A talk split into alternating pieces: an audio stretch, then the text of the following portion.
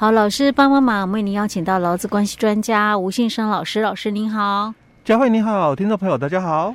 好，所以我们今天要来谈那个，就是因为现在还是在疫情当中嘛，哈，尤其像现在有越来越多人确诊了，嗯，那老师说最近有收到蛮多人在问有关于那个染疫的相关的，哎，不管有没有染疫啦，反正就是一些相关的劳工请假的问题，请假规范，好好，OK。因为其实我们在节目里面，我们也一直提到过，就是老资的关系里面哦，其实蛮困难的，嗯、就是最复杂的一段啦、啊，嗯、可能就是在请假。嗯，因为我们劳基法哦，它只有一条，我一直强调劳基法只有一条的四十三条去提提到的，就是说劳工只要他有这个。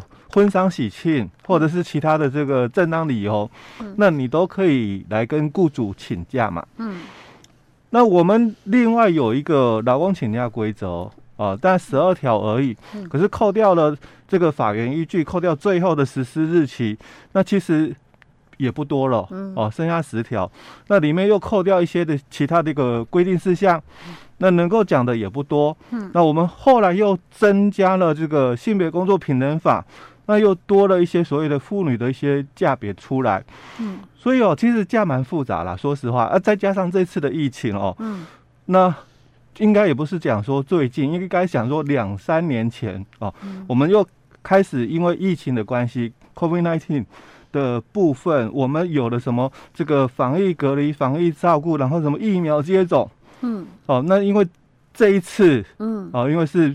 比较严重了，好、嗯，所以很多的事业单位，嗯、那就开始在问了，嗯，就是说，那如果是我的这个员工，嗯、他可能是确诊的，那怎么请假？嗯，那如果他不是确诊，而是隔离，嗯、又该怎么请假？嗯，那我们后来这个。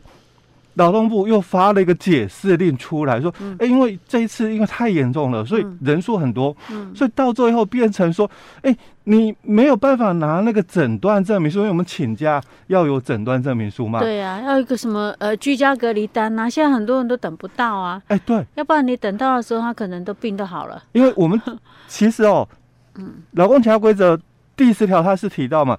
这个劳工他请假啊，雇主可以要求证明文件。嗯，啊，所以当然在这个 COVID-19 以前之前的话，嗯、那我们很清楚啊，我这个请病假，嗯、我一定要拿诊断证明书来跟公司请假。是、嗯，但是因为这一次真的确诊人数太多，嗯，所以就变成说有些人啊，因为轻症啊，嗯、哦，就是在家隔离就好。是，哦、那。但是他为了拿到这个证明，欸、他只好去挤那个急诊，欸、结果导致那个急诊那边也是忙翻天，嗯、一堆轻症的人，但是他就是没办法，他为了要开证明嘛，欸、对，啊，有些是为了保险呐、啊，哎、欸，对，嗯、那这个问题就在于说，我们那两则解释令哦，嗯、我。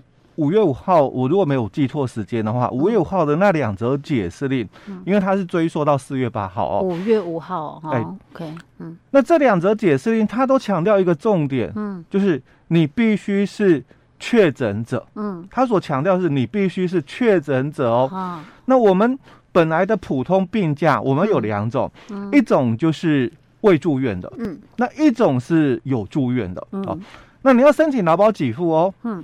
你非得是住院的人，嗯，哦，你才能够去申请劳保给付，是。从第四天开始嘛，哦，嗯、那这两则解释令他就提到了、嗯、这个 COVID-19 的确诊者，嗯、哦，那就算因为很多是不住院的啦，哦，嗯、那就算没有住院喽，嗯，那因为解释令说到了，那我们也是把它当成是住院病假来处理，嗯，所以这两则解释令，一则是给劳保局说，哎。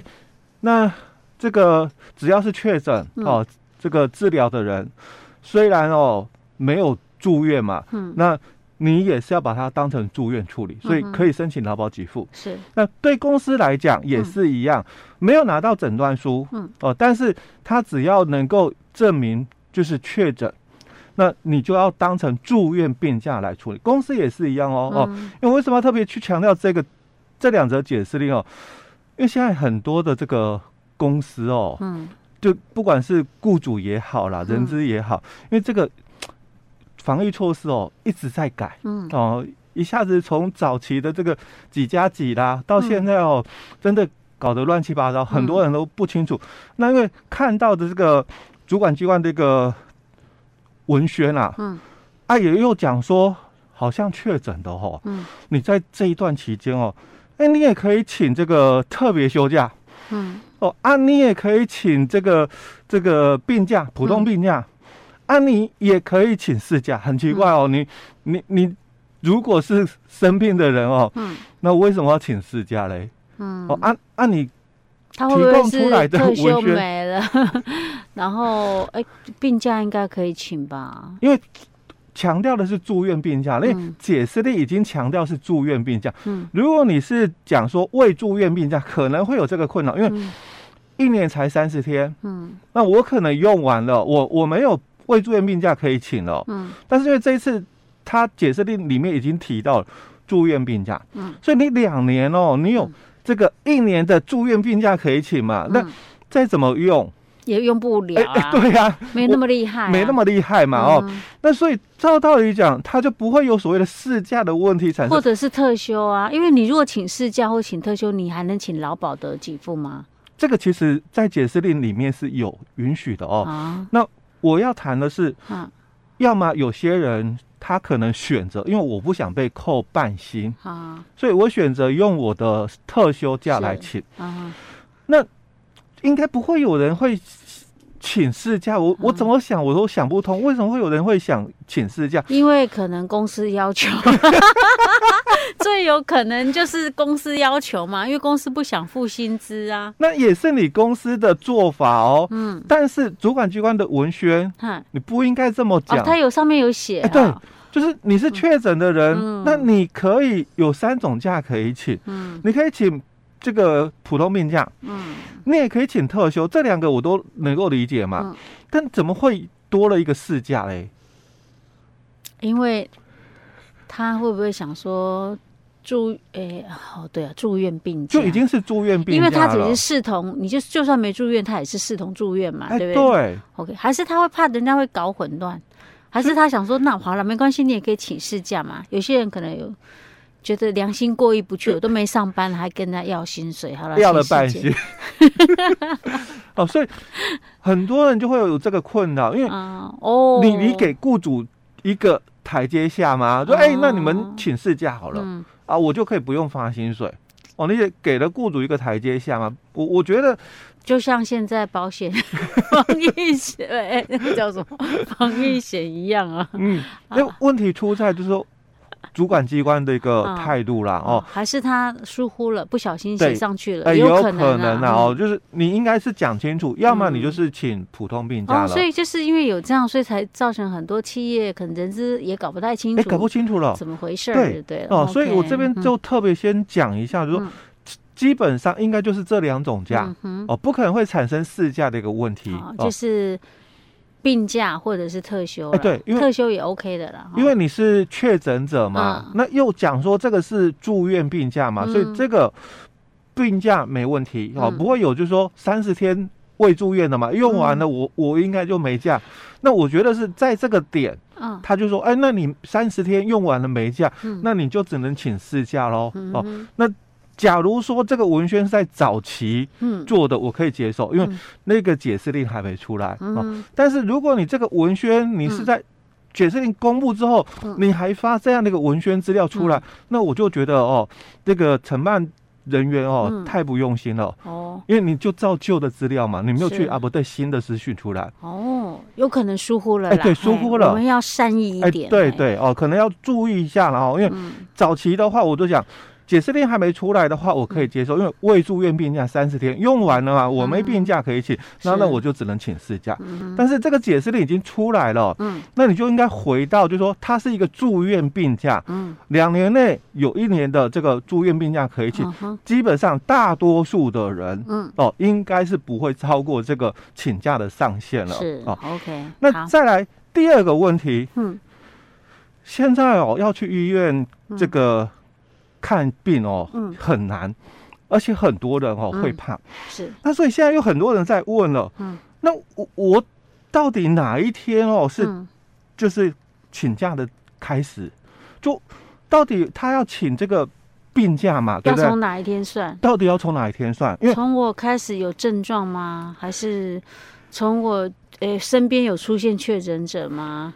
因为那个时候我可能还没有发病，但是又有一点怕。就像我们 我们最近我们那个慧玉啊，哈、嗯，她就是女儿不舒服，嗯、然后自己先做快筛，对，然后快筛是阳的，嗯。然后他要去排排 PCR，因为他在他已经他就是回他就回来之后放假回来，然后回台北才不舒服。对，所以他等于人已经在台北了嘛，哈。对。就他排 PCR 当天排不到，还得到隔天才能排得到。嗯、那我们还好，因为我们是公家单位，而且我们也行业比较特殊，嗯、所以慧玉就赶快就是礼拜一就是。赶快就一大早就先赖我们群组里面讲说他女儿自己喉咙不舒服、嗯、，PCR 阳性，呃不是 PCR 快筛阳，那我们就赶快说啊，那你先不要来。对、哦，我们有一定的那个就是一个标准流程了。我们之前早就有公布说，遇到什么样状况的时候就怎么处理。对、嗯，那还好啊。可是像有些公司可能就没有这样很明确的，像我们这样子已经有讲说，哎，你如果是有。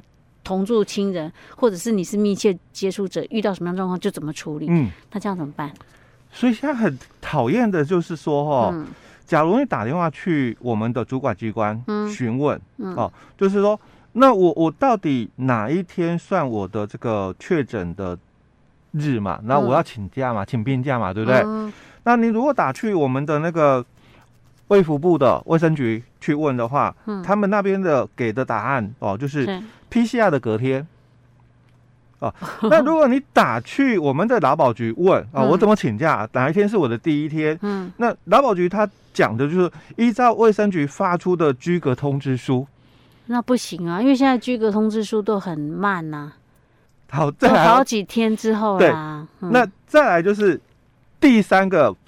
主管机关哦，嗯、我们的这个劳工局，嗯，他是讲说 PCR 结果出来当天算，这个是第一次的回答是这样哦。嗯、之后有人再去问的回答又不一样，他说那就我们不做确诊日的一个判断，因为后来劳动部讲、嗯、我们不做确诊日的判断，那一律就以这个卫福部哦提出的这个居隔通知书为主哦。那其实就跟回到劳保局讲的一样哦，就是收到居格通知书、啊。哎，对对对，那那这个就刚刚。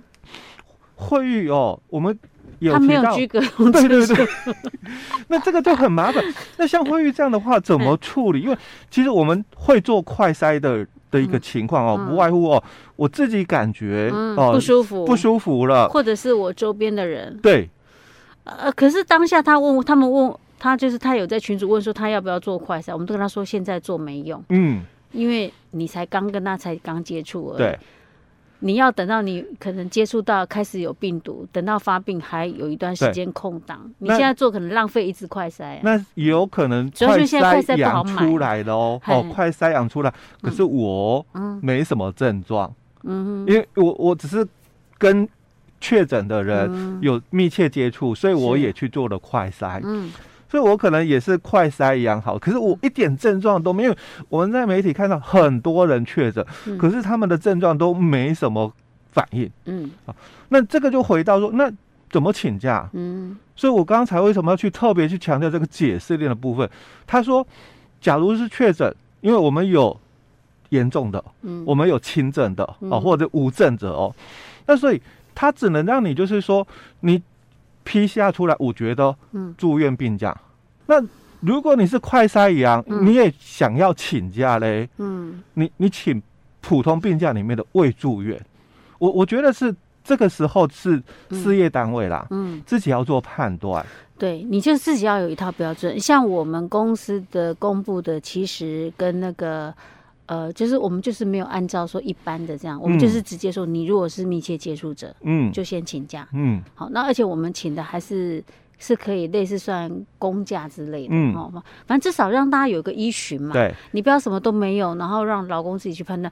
你说像那个居家隔离的，有些人甚至症状他开始不舒服，然后症状没了之后，他都症状都好了之后，他还没收到。甚至打电话去也说不会收到，嗯，有这种状况。哎，所以因为现在真的是很混乱啊，啊，我们也不能怪那些基层的人员，因为真的是大家忙翻天。对，嗯，那基本上哦，优于法规这个认定哦，嗯，在我们批下，因为还是要以批下为主哦。嗯，那批下出来的话，他只是说从这个点开始，嗯，你可以请的叫做住院病假哦。那这个劳保局说哦，这个。通知书嘛，嗯，那也是住院病假，所以开始起算申请我劳保给付哦。嗯、但我觉得事业单位啦，嗯、快筛出来，你们也不敢让员工哦来上班嘛。班那你们也是普通病假，嗯，只是说因为还没有批下出来，嗯、所以我们就回到哦普通病假里面的未住院来认定，嗯，哦，至于说那病假请到什么时候结束，嗯、因为自己开始算嘛，七天的话，那我当然是觉得。还是以就是 PCR 出来之后的七天哦，嗯、作为这个住院病假的一个结束的一个时间点。嗯，那这个是其他的哦，你可以优于法规哦，嗯、但是因为法规里面它是讲是这样、嗯、哦，所以结束点当然是以 PCR 的一个起算哦，七天的一个结束。嗯、至于前面哦，我。我是觉得可以用未住院的病假来处理，是 OK。那因为现在很混乱了，欸、所以老师建议，如果你是事业单位的话，最好是自己有一套标准。嗯、那当然你不能够，呃，不能够说不管法规，你可以优于法规，欸、对。但是你不能够是在法规的 之下，欸、就像我们的基本工资一样。哎、欸，对对对，没错。OK，好，提供给那个我们的听众朋友，还有就是说，如果说您是本身是公司雇主或人事单位参考了哈，嗯。